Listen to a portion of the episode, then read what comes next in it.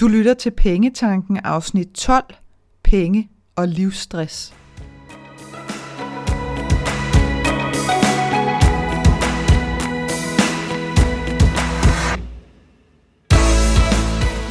Velkommen til Pengetanken. Jeg hedder Karina Svensen. Jeg fokuserer på hverdagsøkonomi med et livsfokus. Når du forstår dine følelser for dine penge og dine tankemønstre omkring din økonomi, så har du direkte adgang til det liv, som du ønsker at leve. Lad os komme i gang. Vi er nødt til at tage stress alvorligt. Øh, der var på et tidspunkt øh, for år tilbage, hvor at øh, at der sådan gik inflation i at bruge ordet, og man blev ret træt af at høre folk rende rundt og sige i et væk, at jeg er stresset, jeg er stresset, jeg er stresset, og så er jeg lidt mere stresset. Og der er stadigvæk en del misforståelser i, hvornår man er presset i længere eller kortere tid, og hvornår man er stresset. Det vil jeg afholde mig fra at gå ind i. Det er der øh, stresscoaches og andre mennesker, der har meget bedre styr på at forklare, end, end jeg har.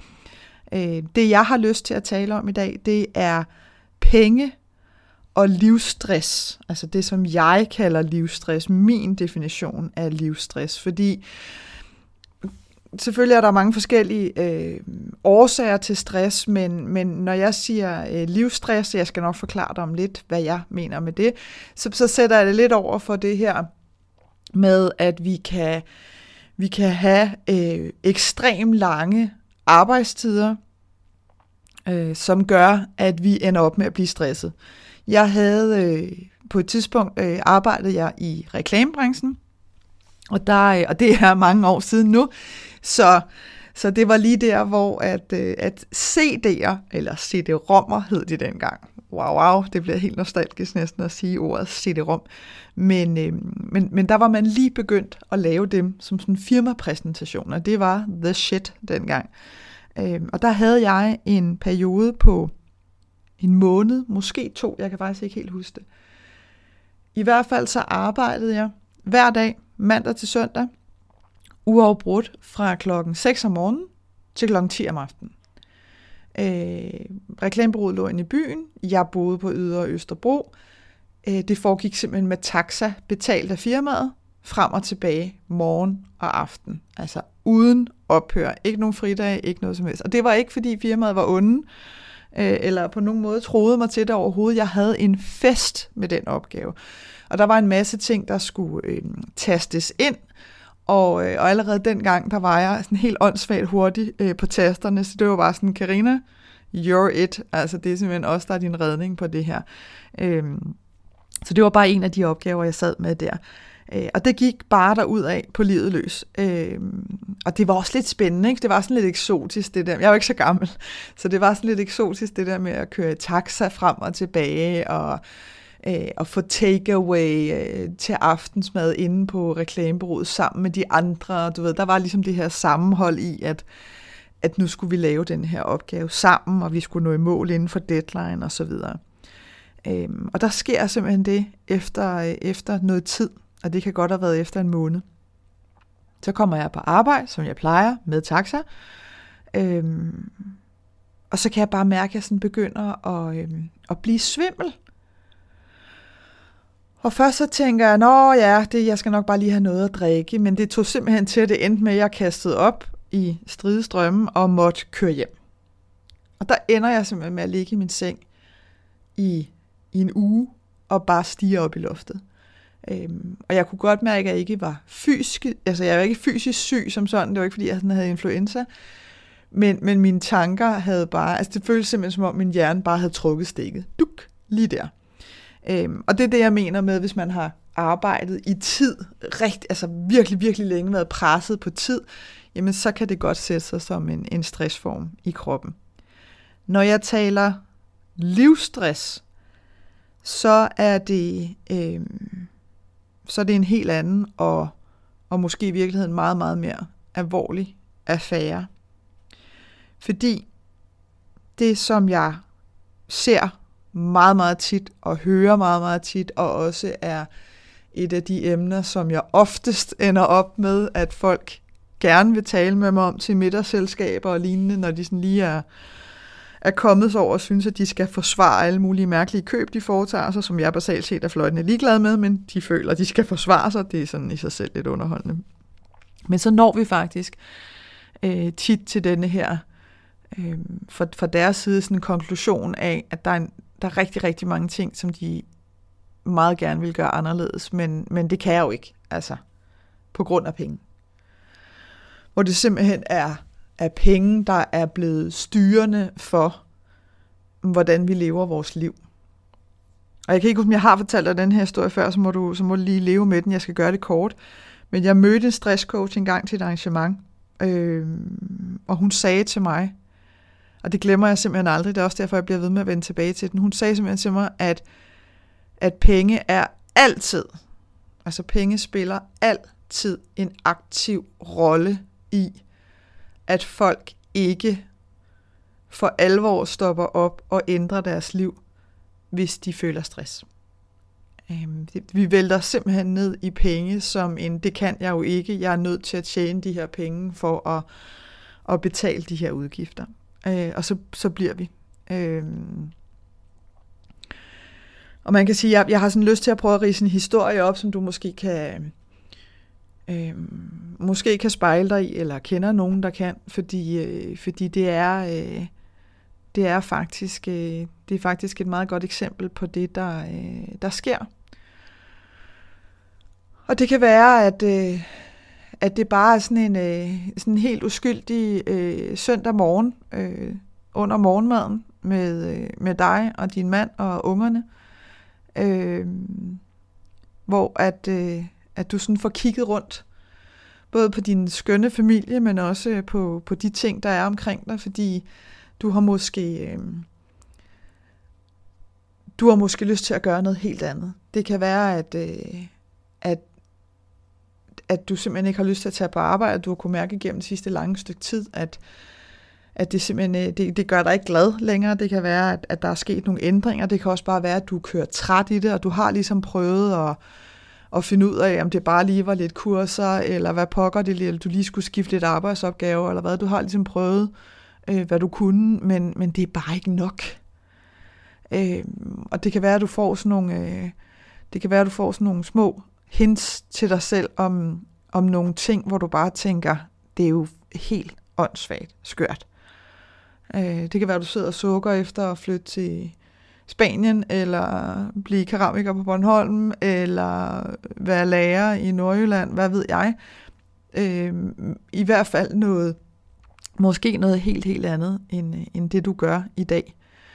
Øh, og så får du kigget rundt, og så kan du bare se, jamen, du har måske været på dit arbejde i noget tid, eller har en høj løn, og, og I har altså fået skabt et liv, så, hvor at, at, at I er dybt, dybt afhængige af at have en vis indtægt.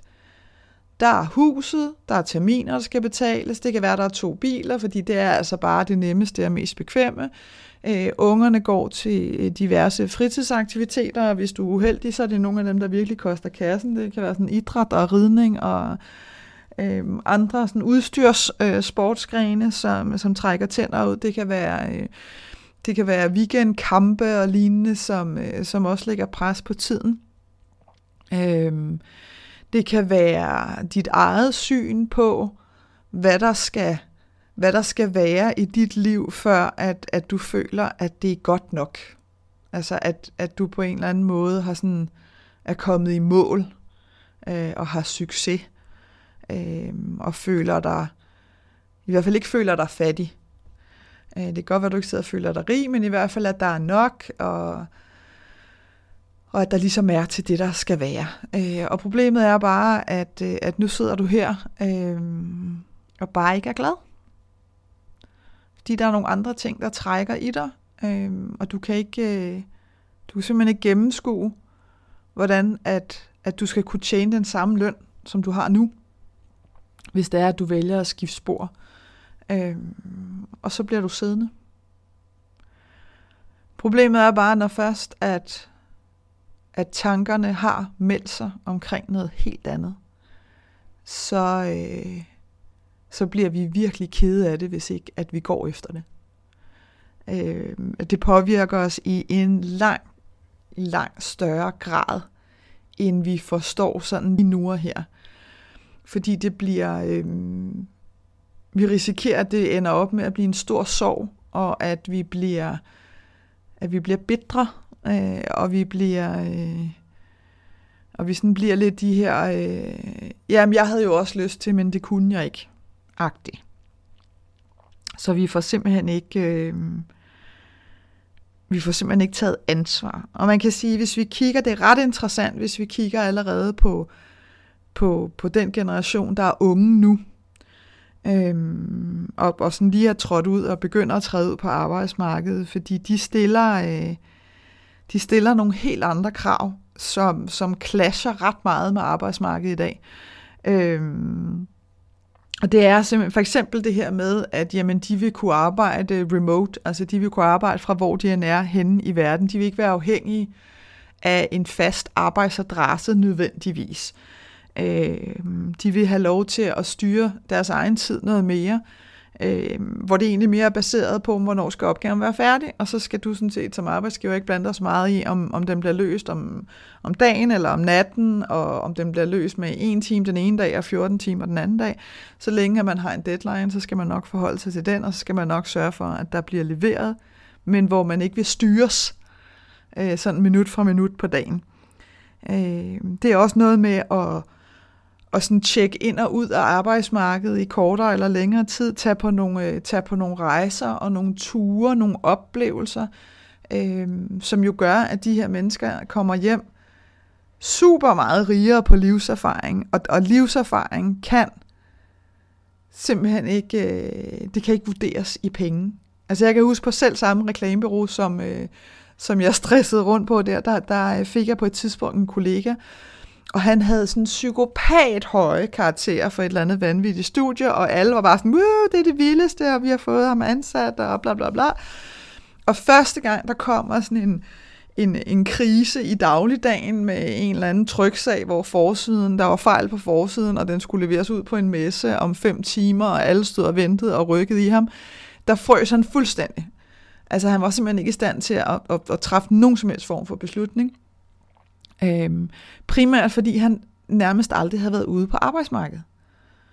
Jo, bevares, han havde haft en studiejob ved siden af, men det var i et eller andet familievirksomhed, hvor han faktisk ikke havde lavet en skid. Så, så, så han havde ikke nogen reel livserfaring, men han havde sindssygt fine karakterer, en, en rasende flot titel fra en uddannelse. Så, så her kommer nogle af de unge altså til at gøre op med det her, og de, og de er jo allerede lidt i gang, øh, og vi sidder sådan og bliver lidt, hvad? Er der så også mange, der har tænkt sig at droppe ud, eller overveje at droppe ud fra gymnasiet? Hvad tænker de på? Det er sgu da klart. Fordi lige pludselig så er der gået, der er sådan gået inflation i, at alting skal ske på nul tid. Og hvorfor skal det det? Altså, hvor, hvorfor skal det gå så stærkt? Vi kan kalde det alt muligt, øh, det gør politikerne også. Øh, vi kan dække over det med alt muligt. Basalt set så er det, fordi de vil have dig ud og tjene penge. Slut. Færdig. Nej, vi vil have dig ud og producere. Ja, så du kan tjene nogle penge, så du kan klare dig selv. Øhm, så jeg kan godt forstå, at der ligesom kommer den her modvægt. Og tro mig, jeg tror på, at den bliver kun større og større og større. Altså det, vi kan sagtens være ude i sådan en øh, øh, revolution, sådan en anti-uddannelsesting, hvor man ligesom siger, at det der, det gider jeg simpelthen ikke at være en del af. Det er simpelthen for vildt, øh, og det er for skørt, og det giver ikke nogen mening. De unge er heller ikke lige så øh, optaget af, som vi er, øh, det her med at skulle eje ting. Eje det som sådan et statussymbol øh, på, at nu we made it, nu ejer vi vores hus, eller ejer vores bil, og det er også så komisk, når vi sidder og snakker om at eje. Fordi det er ikke fordi, vi, bet, vi sådan kontant har betalt for vores hus eller vores bil. Det ved jeg godt, nogle af jer har, og halleluja for det. Men, men langt størstedelen af os har altså haft lån til de her ting. Så nej, du ejer dem ikke ked af at sige det, men, men it's a fact. Øhm, og der er de unge meget mere i, at jamen, prøv, jeg gider sgu da ikke at gå ud og købe en bil. Det er jordens dårligste investering. Altså, der var aldrig nogen, der ville købe en aktie, hvor man sagde, nu skal du høre, Karina, jeg har super, super aktietip, super investeringstip til dig her. Hvis du køber den her aktie, den koster 1000 kroner per aktie, lige så snart, at du har købt den, så er den, øh, så er den 600 kroner værd, og den bliver aldrig nogensinde mere værd. Altså, den falder kun i værdi. Hvor mange vil du have? Der vil vi jo bare sidde og tænke, at du åndssvagt, jeg skal sgu da ikke have nogen. Men det har vi længe gjort med biler, for eksempel. Så køber vi.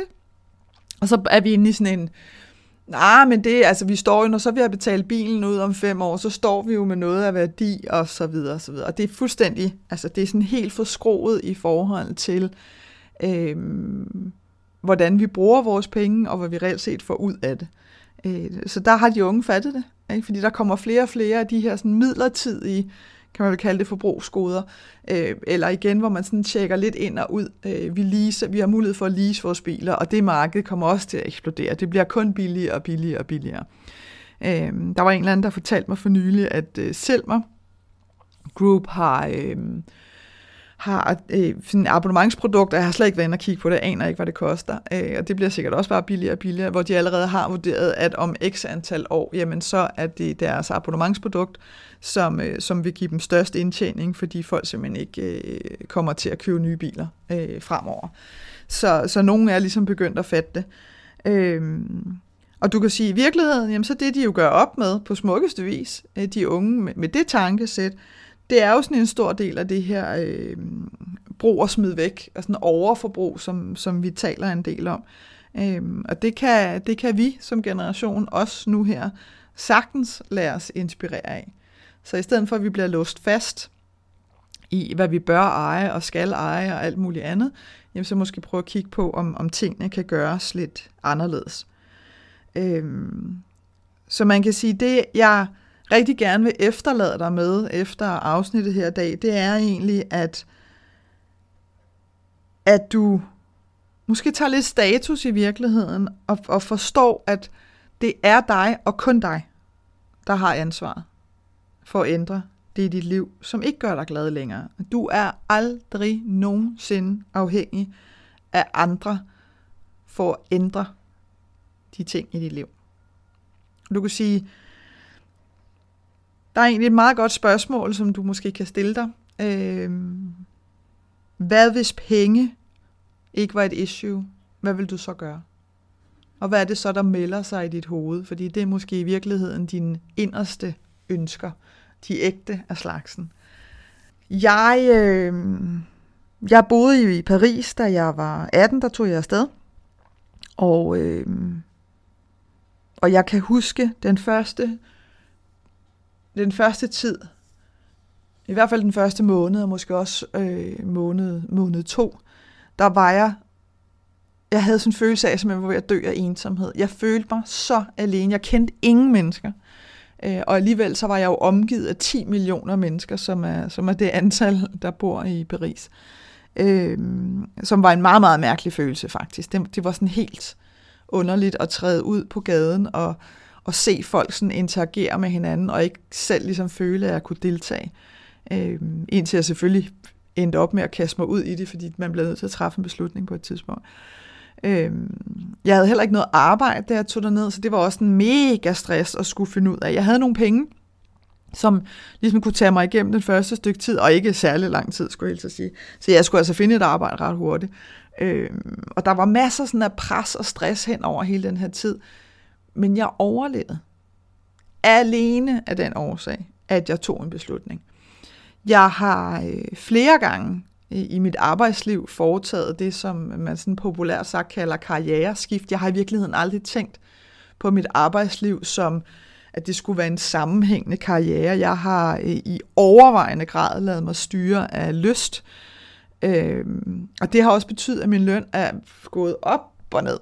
Øh, helt tosseskørt men, men hvor at det har givet mening for mig, for hvis jeg skulle ind i en branche, hvor jeg for eksempel ikke havde nogen erfaring, jamen øh, så nyttede det jo ikke noget, hvis jeg gerne ville ind, øh, og jeg havde fundet noget, jeg synes lød super spændende, jamen så var det min klare holdning, og så var det i hvert fald ikke lønnen, der skulle holde mig væk fra det. Så måtte jeg ligesom prøve at kigge på, hvad, var, hvad kunne jeg så skrue på, og nogle andre ting, hvis det virkelig var noget, jeg havde lyst til. Og derfor så kan man jo også, det kan du også sagtens gøre, hvis det er, at du sidder og overvejer øh, jobskift eller lignende, jamen hvis det er lønnen alene, hvis du sidder og bliver fanget i den her, at man går i hvert fald ikke ned i løn, og så videre, så videre, så det er jo ikke lysten, der driver værket. Det er også okay. Det er bare vigtigt at være ærlig omkring forskellen i det, så man ikke får bildt sig selv ind, at man er super lyststyret, hvis man i virkeligheden er meget økonomisk drevet. Øhm, jeg var jeg var og er og har altid været ret villig til det, som folk vil kalde ofre. Det er ret interessant. Og ofre ret meget for at sikre, at jeg var glad. Jeg har ved Gud også været nede i de her øh, bølgedale, hvor jeg lod mig styre af økonomi i overvejende grad. Og de gange, jeg har gjort det, der har det nærmest føles som om, at, at min sjæl gik lidt i stykker. Og det kan jo sådan lyde lidt småfilosofisk, men det føltes simpelthen som om, at, at der forsvandt noget af livet fra mig, øh, da, da jeg lod mig styre overvejende af penge, og da jeg lod mine beslutninger styre overvejende af penge. Øh, jeg hører, jeg hører tit den her sætning fra voksne mennesker. Øh, hvis jeg virkelig selv kunne bestemme, så ville jeg gøre bla bla bla. Og det er jo, altså, det er jo simpelthen så interessant, fordi vi er voksne mennesker. Vi kan selv bestemme, og alligevel så føler vi os tit så fanget. Og en rigtig stor del af tiden, der er det pengene. Vi bliver fanget i det her spil med, at vi skal have en bestemt løn øh, for at kunne blive ved med at have de her ting omkring os, som vi er vant til at have. Det kan for eksempel være sådan noget, øh, nu samlede jeg lige sådan en lille liste sammen, fordi jeg sådan tænkte, hvad er det egentlig, jeg, jeg oftest hører. Øhm, det kan for eksempel være, være sådan noget med, om jeg har en aftale med mig selv, som er opstået i, i øh, ren og skær lyst, det er meget fint. Jeg har en aftale med mig selv om, at jeg må købe en gave til mig selv hver måned. Og så i stedet for, at det bliver lystbetonet, så bliver det sådan noget, jeg skal nu finde den der gave til mig selv, fordi jeg har aftalt, og jeg har sat penge til side, og og jeg skal være rigtig glad, fordi at jeg køber den her gave til mig selv. Det bliver skørt. Ikke? Det er jo ikke lyststyret. Det kan godt være, det var de første to gange. Øh, men ellers så bliver det sådan at presse noget igennem.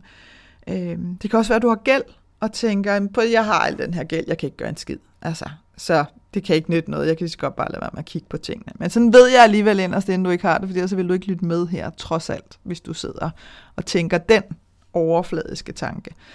Det kan også være, at du er er på, øh, på offentlig ydelse og tænker, jamen altså, værsgo Karina, giv den gas, jeg får de her penge, og det, det, er der ikke, der er, det, det ændrer sig ikke. Det er det her beløb, jeg får. Øh, så jeg må vente til jeg engang får et arbejde, og så kan jeg sådan fortsætte med at leve mit liv. Det holder jo heller ikke. Eller jeg er gået ned med stress eller en sygdom, og, og før at det ligesom er overstået, så kan jeg heller ikke leve mit liv det går sgu heller ikke, fordi livet er hver evig eneste dag, hver evig eneste minut, hver evig eneste sekund. Det er, hvad det betyder for dig, det er, hvad du gør med det, der er det afgørende. Det har ikke en skid med pengene at gøre. Og ja, det siger jeg og mener jeg virkelig. Det har intet med pengene at gøre. Det kan også være, at du har børn. Det er en klassiker, det her. En børn, så er der ikke plads til noget andet, og så er det altså deres behov fra 0 til 18, og så ruller vi bare, og, og det kan vi altså ikke. Det kan ikke nytte noget, at, at de lige er i den periode, jeg skal synes, jeg vil alt muligt. Nixon, Bixen, det må bare være der ud af, og så må jeg sådan lide i stillhed, indtil de er blevet voksne. Der kan jeg kun sige halleluja for en, øh, for en livserfaring, du giver dem, hvis det er sådan, du, øh, du ser dit liv, fordi øh, så lærer de kun én ting, og det er at lide i stillhed og, og, og lade sig presse igennem ting, som de ikke har lyst til. Øhm, verden er i så vild forandring, at du kan ikke, øh, det går simpelthen ikke det her med, tidligere der har vi sådan kunne spejle os i hinanden, og så sagt, uh, hvad gør de andre? Og lige nu, der er der gang i så mange ting rundt omkring, hvor lige pludselig, så, øh, så vil nogle af dem, som du kender, de vil, de vil gøre noget helt andet som for dig kan forekomme sådan helt skørt. Det kan være sådan et eller andet med, ja, nu har vi besluttet os for, at vi sælger huset, bilerne, hele svineriet. Øh, vi har sagt op, øh, og nu øh, kommer vi til at sejle jorden rundt i et år. Og du tænker, what? Hvad så, når I kommer tilbage? Det ved vi ikke, det må vi finde ud af. Sådan er det. Nu, nu vil vi altså gøre nogle af de her ting, eller øh, nu vil vi flytte til Frankrig og restaurere et, shot, eller et slot, fordi vi har siddet og, og blevet inspireret af nogle i fjernsynet, eller et eller andet. Altså der, der, der kommer flere og flere, synes jeg, øh, og jeg også hører om de her situationer, hvor folk sådan bryder ud og gør noget helt andet. Øhm, og det kan godt sådan, hvis du har mødt nogle af dem, øh, så kan det godt sende os sådan lidt ud i, i sådan en øh, krise i virkeligheden. Sådan, shit, hvad fanden skal jeg? Altså, jeg har sgu da gået og gloet på dem og tænkt, at, at vi var en gruppe, og lige pludselig så begynder de sådan at, at flippe helt ud og stikke af. Øh, så nu, nu, hvad fanden så? Altså, er det så ikke rigtigt, at det, som vi så har gået og forholdt os til, tæller det så ikke længere? Øh, og der kan jeg kun sige, nej, det gør det ikke. Det har det i virkeligheden aldrig gjort. Men, men du har bare følt, at det var det rigtige at gøre, fordi du har kunne se x antal hundrede mennesker gøre nogenlunde det samme. Så hvis du sidder med den her følelse øh, tit af, at uh, jeg bør også gøre sådan her, eller jeg burde også gøre sådan her, så er det, så er det altså en kærkommen lejlighed, øh, og et virkelig godt råd fra min side til at sige til dig, prøv at stoppe op en gang, og så spørg dig selv, hvad er det for en stemme inde i dig, der fortæller dig det? Altså, hvem siger i virkeligheden sådan noget? Kommer det fra din mor, din far, det din chef, er det dine venner eller veninder? Hvor kommer det her fra?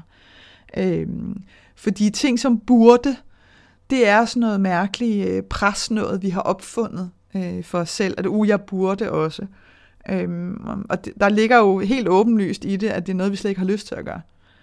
Øh, så hvis du tit sådan hører den stemme ind i dit hoved, så skal du virkelig, virkelig overveje at, øh, at stoppe op og få ændret på tingene, fordi det er ikke særlig rart at leve sit liv ud fra sådan en burde-regime. Den virkelige smerte hos os, den kommer, når vi ikke tager ansvar for vores liv. Det kan sagtens være, at vi har prøvet at gå sådan og presse den ud og komme med alle de her undskyldninger og forklaringer om, at, øh, at jeg er afhængig af X, Y og Z sker, før jeg kan gøre noget, og jeg må bare leve med tingene og sådan noget. Og, og jeg bliver bare nødt til at sige, det er ikke rigtigt. Du er ikke nødt til at leve med noget som helst. Så hvis det er en følelse, du har, så vid, og du må gerne slå mig nu i tankerne, fordi det er ret irriterende sagt, det jeg siger nu. Vid, at hvis du sidder med en følelse af, at der er noget, du bare må leve med, så er det din beslutning. Det er dit valg, du har truffet ved at sige, det må jeg leve med. Slut færdig. Godt være, der er nogle andre, der siger til dig, det må du leve med. Det er bare ikke deres valg at træffe omkring dit liv. Vi er, vi er blevet så frygtstyret, øh, at, at vi simpelthen vi insisterer på, at vi vil se hele vejen, før vi tager det første skridt. Fordi vi vil se, om, om det, jeg gør nu, om det bliver en succes hen ad vejen, ellers så gider jeg ikke. Altså ellers så tør jeg simpelthen ikke gøre det, fordi så har jeg jo spildt min tid. Øhm, og jeg kan bare sige, hvis jeg havde tænkt sådan, så var jeg aldrig nogensinde gået i gang med at lave noget som helst, der handlede om penge og økonomi. Fordi jeg har haft masser af undskyldninger undervejs for slet, slet ikke at træde ud i det her. Det kunne være, sådan, jeg kan huske, at jeg var til en konference for en del år siden, hvor der var en, øh, sådan en, øh, hvad kalder man sådan noget, en vært, kan man vel sige, øh, som var økonomisk rådgiver. Og der kan jeg bare huske at tænke, tak skæbne. Hvis det der, hvis man skal være sådan, og så sådan derud for at være økonomisk rådgiver, så, så er jeg det i hvert fald slet ikke. Så all, sådan, allerede der, identitetskrise nærmest. Jeg har, øh, har frivilligt arbejde, øh, hvor der også var økonomiske rådgivninger, hvor jeg bare, eller rådgiver, hvor jeg bare sad og tænkte, oh my god, øh, den måde, de rådgiver på, og, og det, de siger til folk, det, det, det er jeg slet, slet ikke enig i. Identitetskrise nummer 400, ikke? er det så mig, der er forkert på den, fordi der er rigtig mange af dem, der er enige om, at det er sådan, man gør, og jeg synes, det var helt galt. Øhm, jeg har også sat kurser op. Altså, jeg har holdt jo live-kurser via sådan AOF og FOF, øhm, og, og jeg anede jo ikke, om der kom nogen. Altså, jeg havde da ingen idé, om der kom nogen. Og det gjorde der. Der kom nogen på kurserne. Der var også nogle kurser, der ikke kom nogen på dem, så satte vi dem jo ikke op. Men der var kurser, der kom folk på, men det anede jeg jo ikke.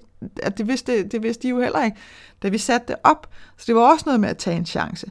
Jeg var simpelthen bare, jeg var nødt til at gøre det. Jeg var nødt til at gå i gang, fordi jeg vidste, at, at den måde, altså mit penge-mindset, om øh, i mangel af bedre ord, øh, virkelig kan gøre en forskel.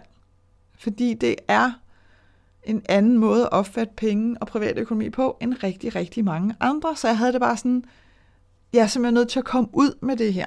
Fordi jeg er nødt til at give folk muligheden for at mærke lidt lettelse i, at hvis ikke de har lyst til at opfatte tingene på den måde, som mange taler om dem, så er der altså en anden måde at gøre det på. Så det, så det er ikke sådan noget med, hvis ikke jeg kan lide den her måde, eller ikke kan forstå den her måde, så kan jeg lige så godt lade være med at gøre noget.